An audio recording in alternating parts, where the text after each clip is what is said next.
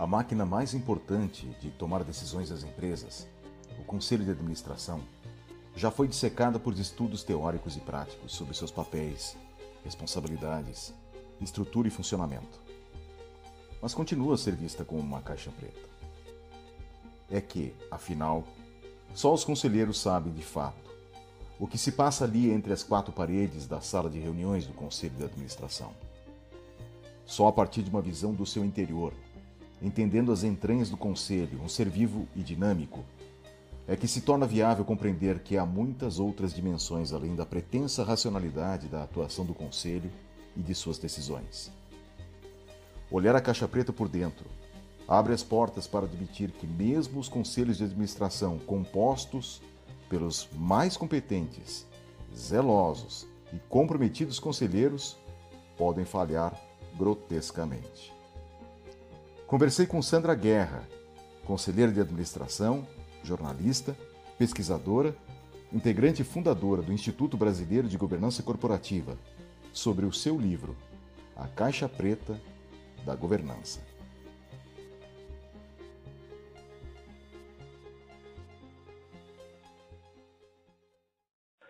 Ó, oh, Sandra, tudo legal? Tudo ótimo, Rony. Prazer estar com você. Muito obrigado, Sandra, pela, pelo privilégio de conversarmos a respeito do teu livro excepcional, Caixa Preta da Governança. Sandra, eu, eu tenho algumas perguntas para fazer para você a respeito do livro, mas antes, por favor, eu sei que é uma abordagem muito curta em relação ao tempo de carreira que você tem, mas numa linha breve, uma apresentação sua, por favor, para quem está nos ouvindo e não conhece você.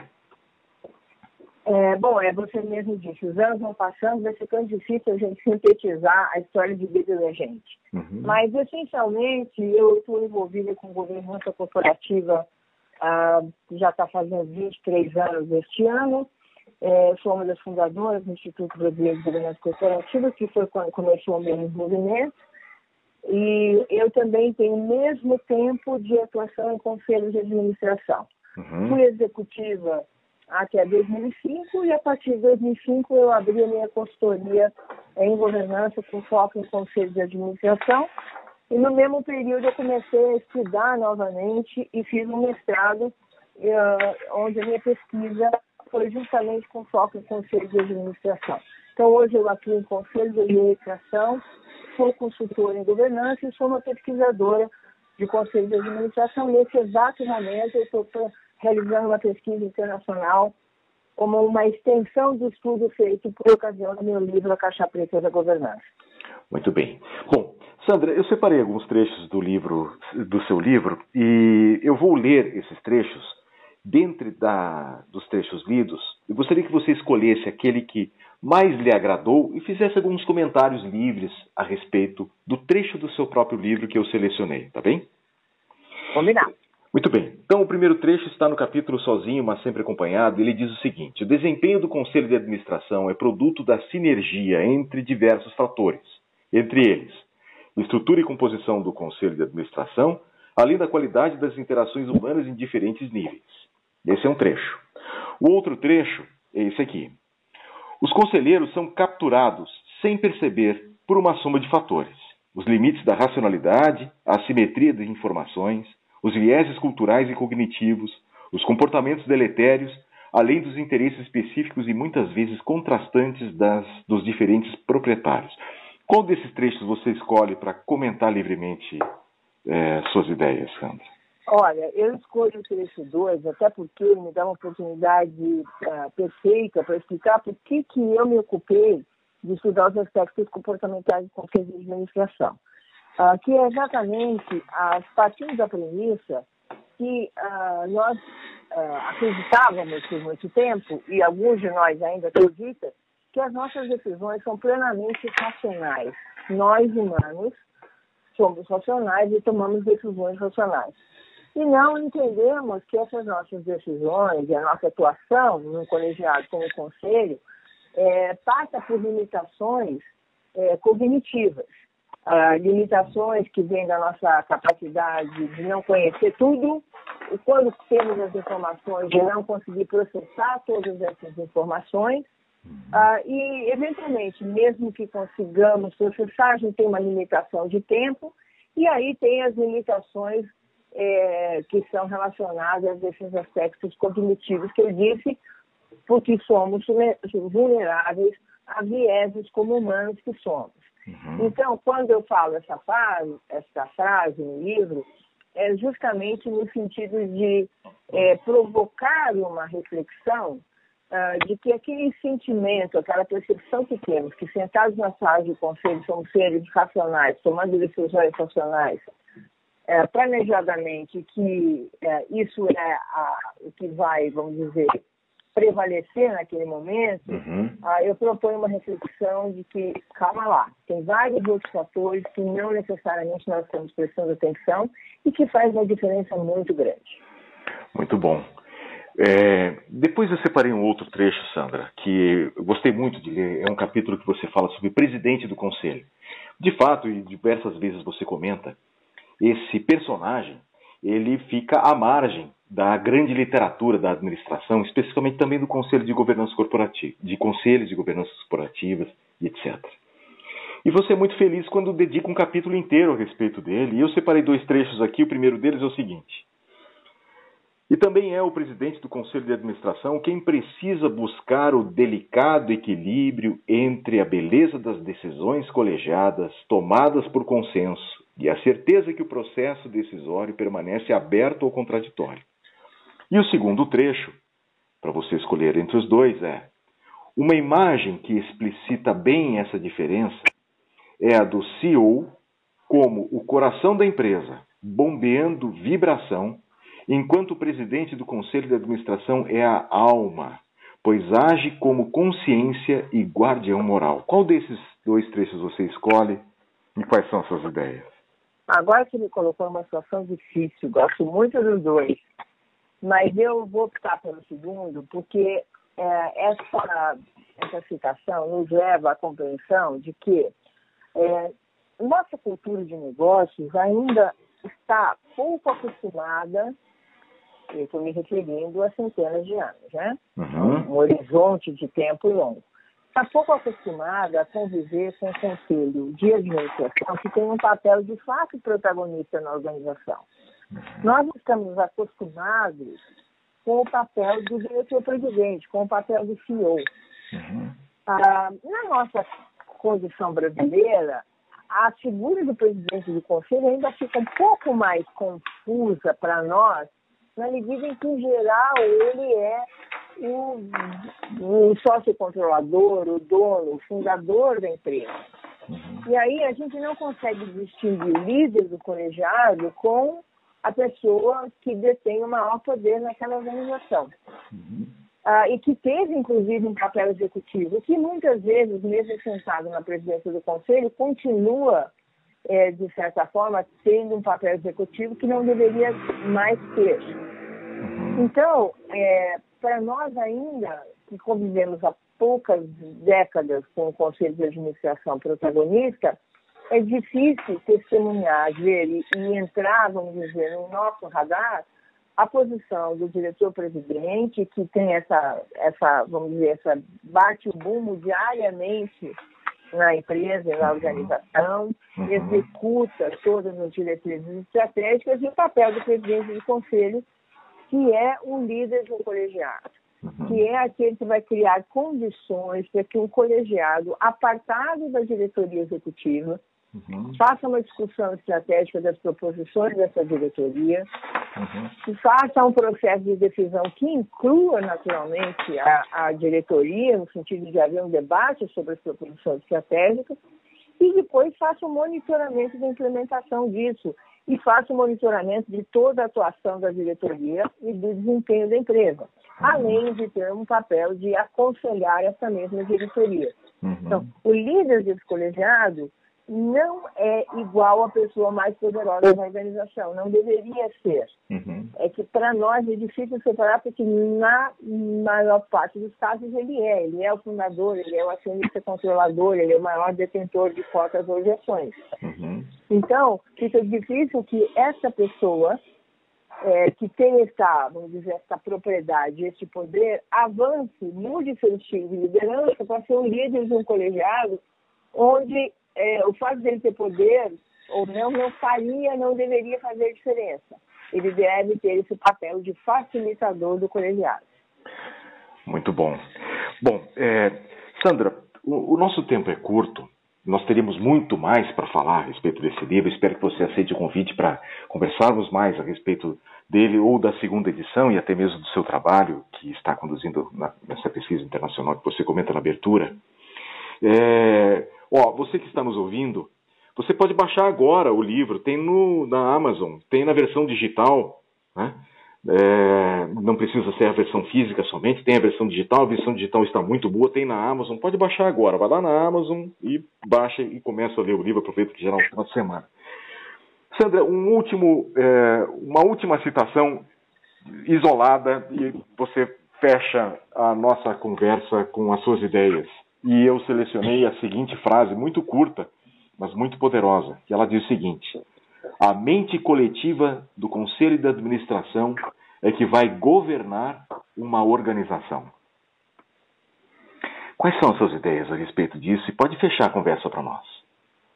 Olha, é, primeiro que a mente coletiva é, ela é resultante ah, de uma interação entre indivíduos no ambiente de conselho, no ambiente de colegiado, Ambiente esse que deve ser desenvolvido pelo presidente do conselho, que tem uma vital importância e por isso mesmo recebeu um capítulo no livro.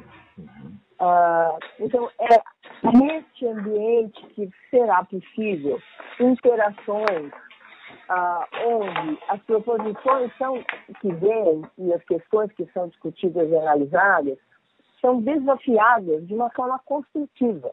Uhum. É, Para isso, é, é preciso ter um nível de diversidade relevante nesse conselho. Quando eu me refiro à diversidade, eu estou me referindo à diversidade em todos os sentidos. Uhum. Eu estou me referindo à diversidade de competências, de experiências profissionais, de idade, de gênero, uh, de geografia, né? ou seja, é, da onde, qual é a origem e qual é a experiência de vida em que, em que países, em que regiões do país daquelas pessoas que compõem. Quanto uhum. mais diverso for este uh, ambiente, é, é bastante mais provável que essa proposta de decisão que esse assunto que está sendo analisado uhum. seja efetivamente, vamos dizer, é, eu gosto do, do, sentido que se fosse uma massa, você vai sovar a massa, você vai uhum. bater na massa. Bom, bom. E com isso, essa massa cresce, né? Uhum. É, ela, é, e esse bater na massa, ele é construtivo. Uhum. O que acontece é que muitas vezes ah, alguns líderes entram, ou mesmo, mesmo em, em conselheiro individualmente, entram no conselho com uma, uma posição é, definida uhum. que ele pretende não alterar, ele já tem convicções fortes sobre isso e, uh, na verdade, não se permite permear por outras, outros conhecimentos, informações e perspectivas. Uhum. É, se você, nesse, nessa situação, você encontra um ambiente que não é favorável para ideias contrastantes sejam ah, expressadas e muitas vezes estimuladas de uhum. pessoas que são, vamos dizer, menos assertivas, por exemplo, o conselho tem que estimular, sabendo que aquela pessoa tem uma perspectiva diferente, uma visão diferente, mas é, vamos dizer, mais tímido ou menos confiante das suas convicções, o, presidente do conselho deve, inclusive, estimular, uh, fazer com que aquele conselheiro se manifeste. Uhum. É, quando isso acontece, você tem essa discussão, o que você tem ao final, é, a resultante disso é essa mente coletiva. Uhum. E ela não é necessariamente uníssona, uhum. e ela, ao final, eu digo, E não há necessariamente, ao final, 100% de acordo com um determinado caminho. Uhum. Mas você tem um processo é, que foi tão robusto do ponto de vista de, da informação oferecida para análise, das interações é, promovidas, das discussões, dos, como eu me referi na figura de linguagem, esse sovar a massa foi de tal forma, é, vamos dizer, vigoroso, é, que mesmo aquele que, por exemplo, pode ser um que resulta que a sua opinião realmente não mudou completamente, mas ao mesmo tempo ele não tem aquela convicção inicial. E há uma maioria caminhando numa outra direção, que ele acaba por ficar confortável com a decisão. Uhum. Muitas vezes, até o final, ele não fica e ele registra que aquela decisão ele não é não é bem porque ele tem esses e aqueles pontos a destacar nessa decisão uhum. mas o resultado disso é a mente coletiva uhum. ah, portanto é, não é a soma, um conselho de administração não é a soma de indivíduos ele é o produto da interação desses mesmos indivíduos. Sim, você fala isso ah, várias vezes no livro. Isso requer, Rony, uma, uma outra atitude no mundo de negócios. Uhum. É, nós somos, é, vamos dizer, estimulados a sermos é, líderes é, individuais, né, estrelas solos que brilhavam sozinhas. Uhum. Ah, num conselho é, isso não deve funcionar. Na uhum. verdade, a gente num conselho tem que ser uma constelação é, fazendo um papel de conjunto. Então, onde eu paro para ouvir, eu reflito, eu considero as outras, as outras experiências, as outras informações. Então, ah, isso requer um conjunto de atitudes, comportamentos ah, e competências comportamentais que, em geral, não foram desenvolvidas nas pessoas que hoje sentam em conselho de administração, na sua história. Não é, não é tão comum, isso não foi, vamos dizer, estimulado ou premiado ao longo da carreira é o desenvolvimento dessas competências que hoje já começam a ser mais prevalentes nas empresas, né? A atenção uhum. para isso. Uhum. Então, a, essa mente coletiva resulta de um conjunto grande de fatores, uhum. é, que são as competências que você tem, a dinâmica que você tem, a liderança que você tem naquele conselho uhum. e a capacidade dessas pessoas de se sentirem parte de um colegiado uhum. e de, de, inclusive, estarem dispostas, mesmo aos 65 anos, a seguir se desenvolvendo como membros de colegiados. Uhum. Né? a, a, ao final disso você terá esse conceito de uma mente coletiva. Muito bom. Sandra, muito obrigado. Privilégio conversar com você. Assim, é, é fácil perceber que não apenas este assunto é, você incorpora muito na sua essência, mas também você serve como uma é, referência, né? Cresce como uma referência importante, não apenas para o leitor interessado no assunto, mas também para o profissional, conselheiro, para o profissional fora do conselho, para o empresário que esteja nos ouvindo também, tem interesse em assumir, né, incorporar a prática da governança. Muito obrigado, um tremendo privilégio conversar com você e ó, você que está nos ouvindo, vá lá na Amazon, é, Caixa Preta da Governança, Sandra Guerra, Privilégio conversar com você, Sandra. Muito obrigado. Espero ter uma nova oportunidade em breve é, para conversarmos mais a respeito.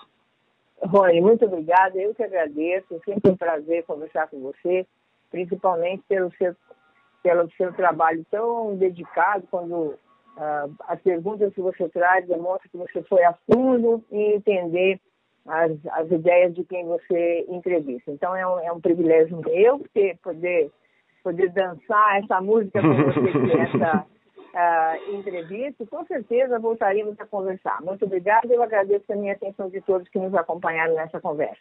Muito obrigado, Sandra. Até. Até.